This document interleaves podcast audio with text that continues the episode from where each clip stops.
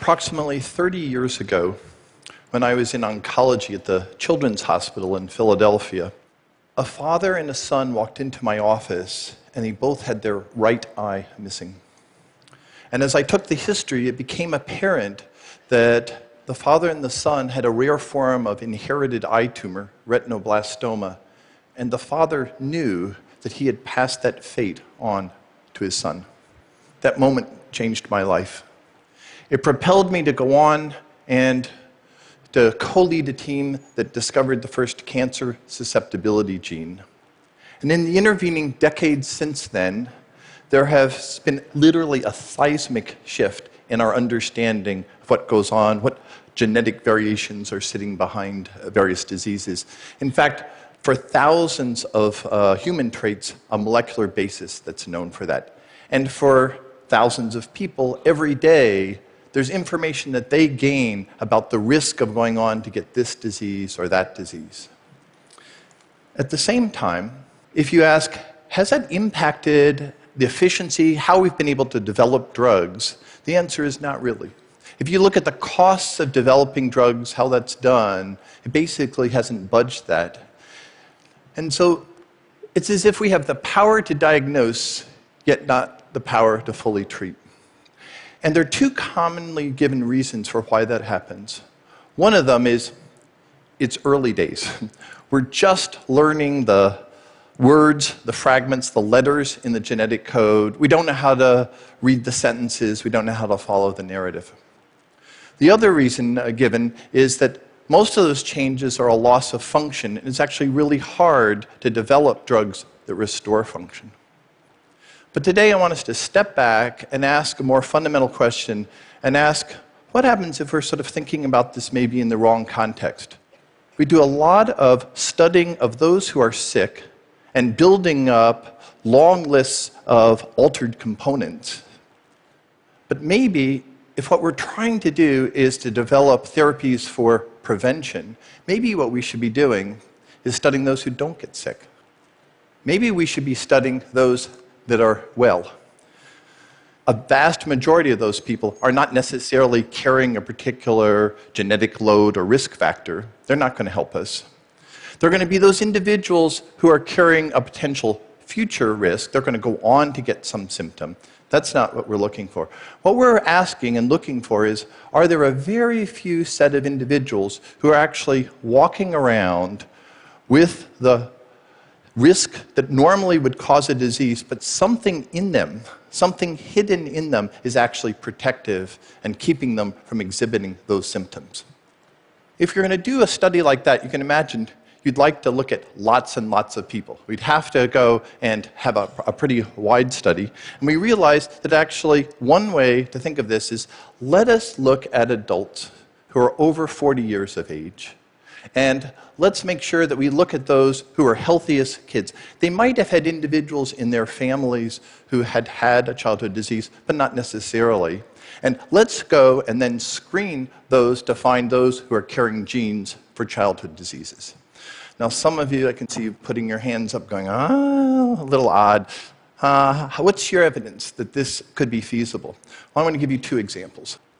The first comes from San Francisco. It comes from the 1980s and the 1990s. And you may know the story where there were individuals who had very high levels of the virus, HIV. They went on to get AIDS. But there was a very small set of individuals who also had very high levels of HIV they didn't get AIDS. And astute clinicians sort of tracked that down, and what they found was they were carrying mutations. Notice, they were carrying mutations from birth that were protective, that were protecting them from going on to get AIDS.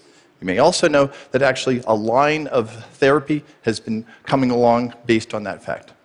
Second example, more recent, is elegant work done by Helen Hobbs, who said, I'm going to look at individuals who have very high lipid levels.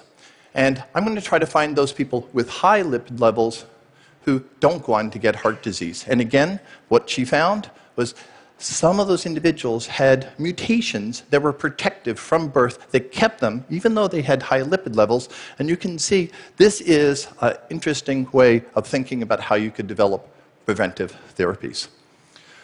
The project that we're working on is called the Resilience Project, a search for unexpected hero, because what we are interested in doing is saying, can we find those rare individuals who might have these hidden protective uh, factors? And in some ways, think of it as a decoder ring, a sort of resilience decoder ring that we're going to try to, to build. And we've realized that we should do this in a systematic way. So we've said, let's take every single childhood inherited disease, let's take them all, and let's pull them back a little bit by those that are known to have severe symptoms, where the parents, the child, those around them would know that they'd gotten sick. And let's go ahead and then frame them again by those parts of the genes where we know that there is a particular alteration that is known to be highly penetrant to cause that disease. Where are we going to look? Well, we could look locally, that makes sense, but we began to think maybe we should look all over the world. Maybe we should look not just here, but in remote places where there might be a distinct uh, genetic uh, context, there might be environmental factors that, that protect people, and let's look at a million individuals.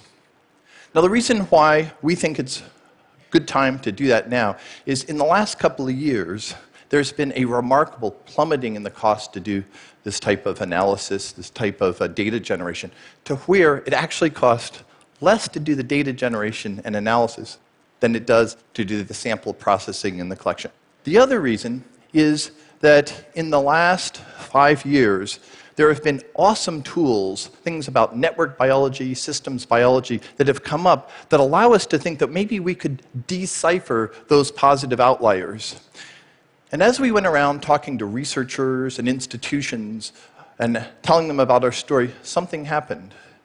They started saying, This is interesting. I would be glad to join your effort. I'd be willing to participate.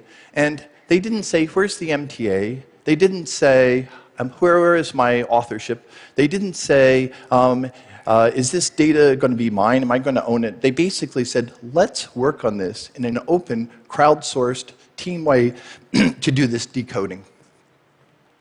Six months ago, we locked down the screening key for this decoder. Um, my uh, co lead, a brilliant scientist, uh, Eric Schadt at the Icahn Mount Sinai School of Medicine in New York, and his team locked in that uh, decoder uh, key ring, and um, we began looking for samples. Because what we realized is maybe we could just go and look at some existing samples to get some sense of feasibility. Maybe we could take 2 3% of the project on and see if it was there. And so we started asking people, such as Hakon at the Children's Hospital Philadelphia. We asked Leif up in Finland. We uh, talked to Anne Wojcicki at 23andMe and Wang Jun at BGI. And again, something remarkable happened. They said, huh, not only do we have samples, but Often we've analyzed them, and we would be glad to go into our anonymized samples and see if we could find uh, those that you're looking for. And instead of being 20 or 30,000, last month we passed one half million samples that we've already analyzed. So you must be going, huh. So you must be going, huh. um, did you find any unexpected heroes? And the answer is we didn't find one or two, we found dozens of these strong candidate unexpected heroes. So we think that the time is now to launch the beta phase of this project and to actually start getting prospective individuals. Basically, all we need is information. We need a swab of DNA and a willingness to say, What's inside me? Um, I'm willing to be recontacted. Most of us spend our lives, when it comes to health and disease, acting as if we're voyeurs we delegate the responsibility for the understanding of our disease, for the treatment of our disease, to anointed experts. In order for us to get this project to work, we need individuals to step up in a different role and to be engaged. To realize this dream, this open crowdsourced project, to find those unexpected heroes to evolve from the current concepts of resources constraints to design those preventive therapies and to extend it beyond childhood diseases, to go all the way up to ways where we could look at Alzheimer's or Parkinson's. We're going to need us to be looking inside ourselves and asking, what are our roles? What are our genes? And looking within ourselves for information. We used to say we should go to the outside, to experts, and to be willing to share that with others. Thank you very much.